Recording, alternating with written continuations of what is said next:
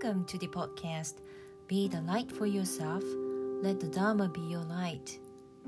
This week, I am going to start a new series of interviews with Mister Gary Born, who is living in West London, U K. So let us begin.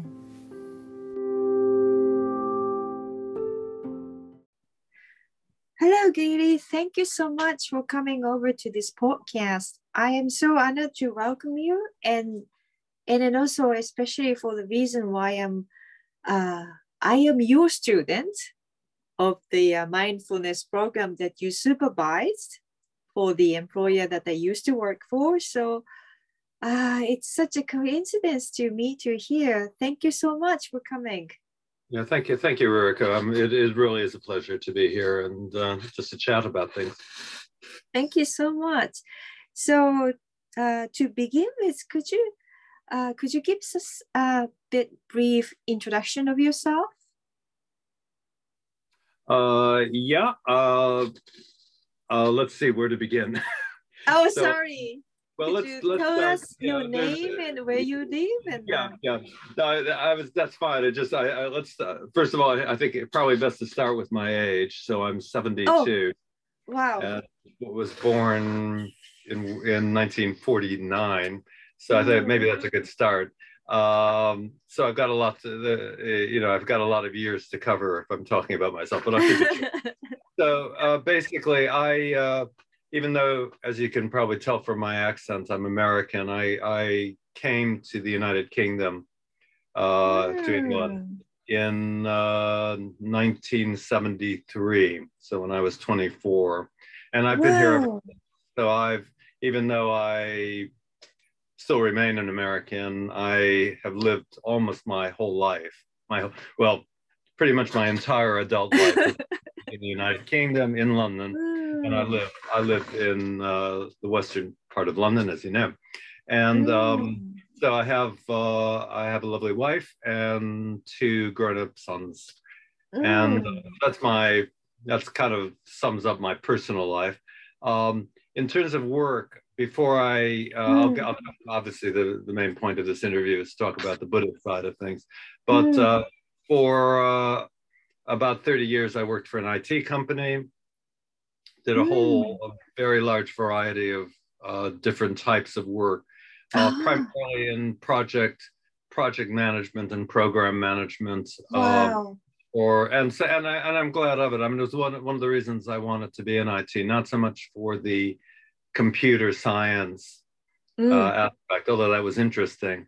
It was mainly because I I, I never felt uh, I was bored. I I could I could always shift from one field to another. So over the years, I ended up I started in transport and traffic planning, and then ended up in. Uh, ended up uh, do working in quality management, and mm. uh, I did some work in um, the uh, tech, in the, the Inland Revenue, in, which deals with taxes wow. in the U K, um, and uh, just a whole range of different jobs and different types of work. Mm. And finally, my very last work was in uh, mm-hmm. social networking and social media. So things like um, wow. the, the equivalent of uh, Facebook and Twitter, uh, although uh-huh. I'm glad to say I didn't actually work in those fields directly. That was more for the internal systems. So that's that's mm-hmm. my uh, that was my work, and I retired about ten years ago. So uh, in terms of my Buddhist, oh uh, yes, yeah, thank you. That was, uh, that's been quite a journey. So I started actually the mm. first my first real experience of Buddhism was with Japanese Japanese Zen.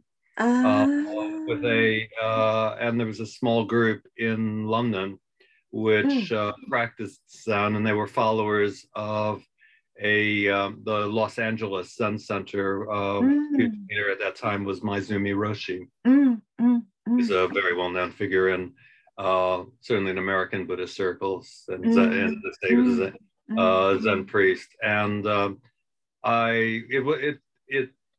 I, it didn't quite work for me, but I stayed with it for a couple of years and found the introduction to Buddhism very helpful. In as it, as it mm. turned out, I wouldn't have known it at the time. Um, anyway, that did, uh, as I say, it didn't quite work for me. So I came back to it about uh, mm. fourteen years later, fourteen, fifteen oh. years later.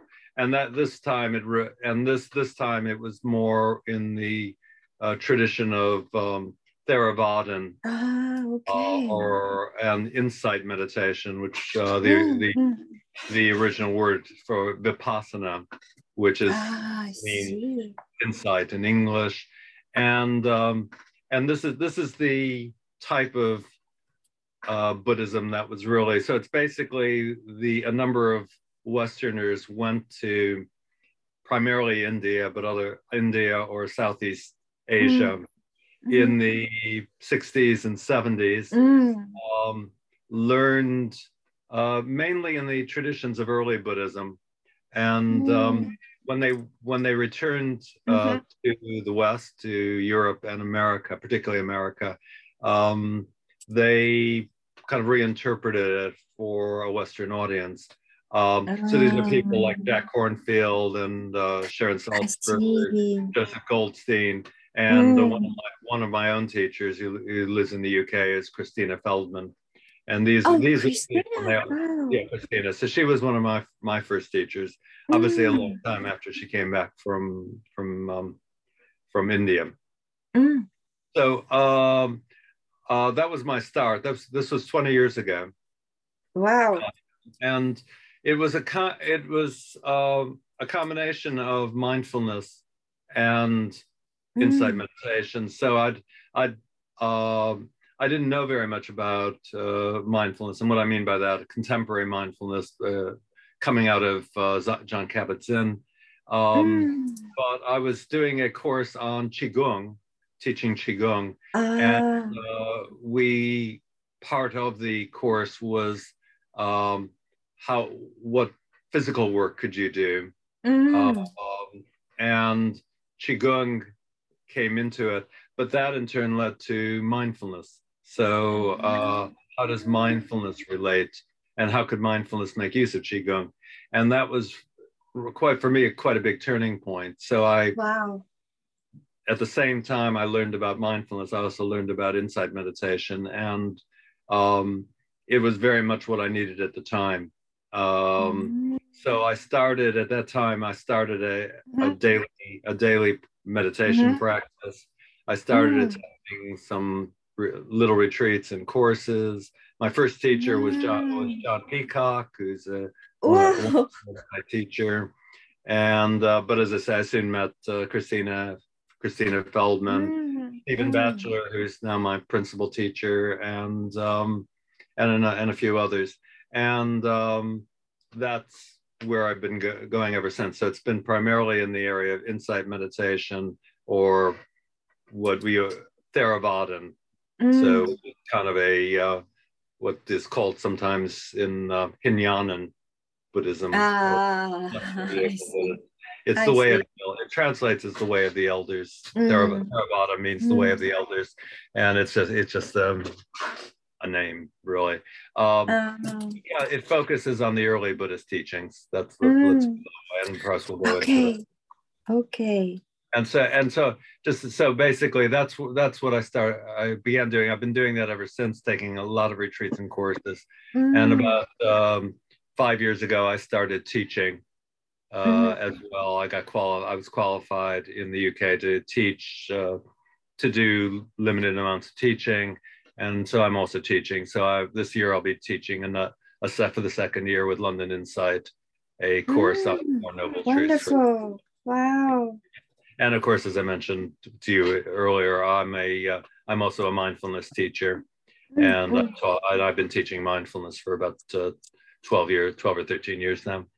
Wow, that long. Oh, maybe it is a bit too much to going back, but. Could you tell me how you could meet with the Japanese Zen? Was it really popular at that time to learn about Zen in London? Uh, it was, it was. Oh, okay. Uh, Zen, mm. Zen was, um, let's see if I can put it. There were a few traditions in mm. Asian Buddhism that were mm. having an impact, had an impact in the West. Starting, uh, starting in the early nineteenth century. Mm. Mm, mm, uh, mm. And Theravadan was one of them. Uh, mm-hmm.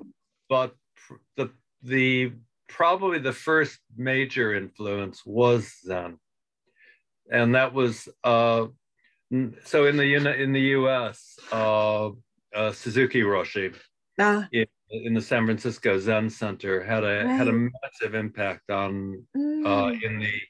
Uh, late nineteen fifties and nineteen sixties. Mm-hmm. And there are still many people. Some of the people, uh, one person I know in our secular Buddhist course was ordained as a as a lay Zen practitioner with Maezumi uh, Roshi uh, in the early sixties, I noticed.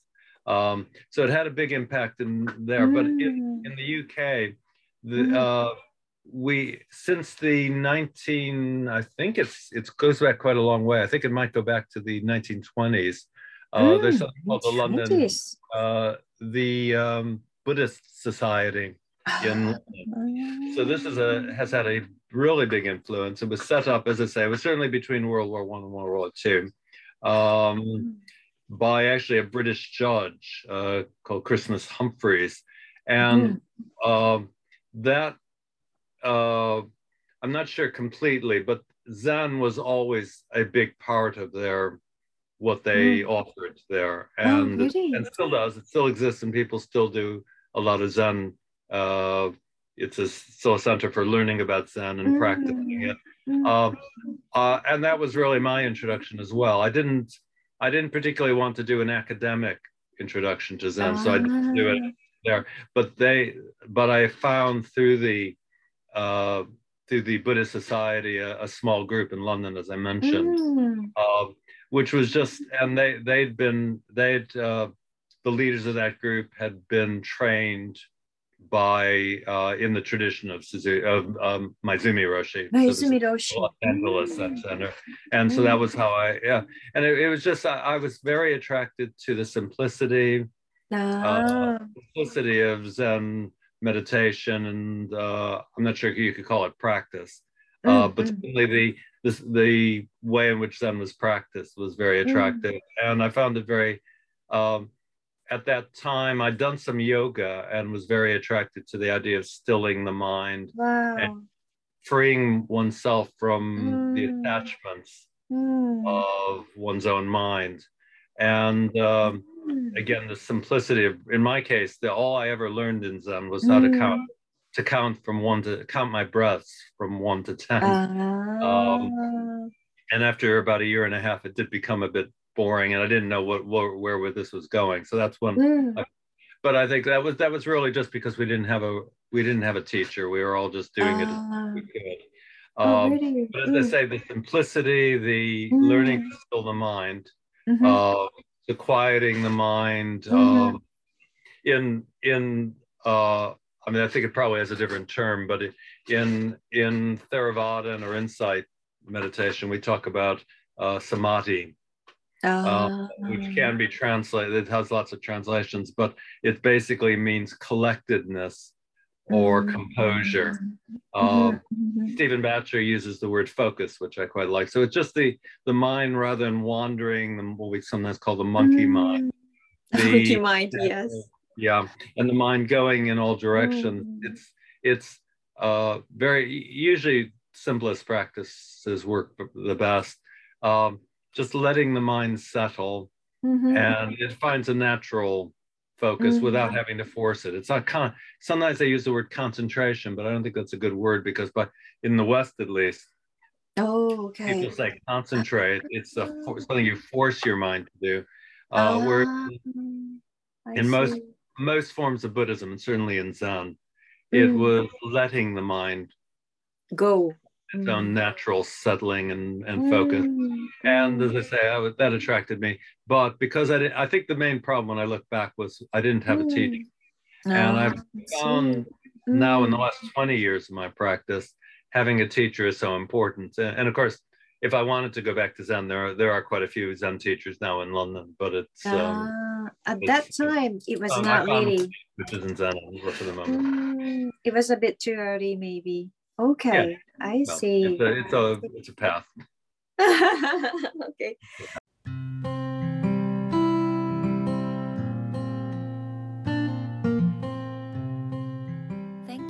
listening. This is the end of the part one of the interview with Mister Gary Born. See you next week.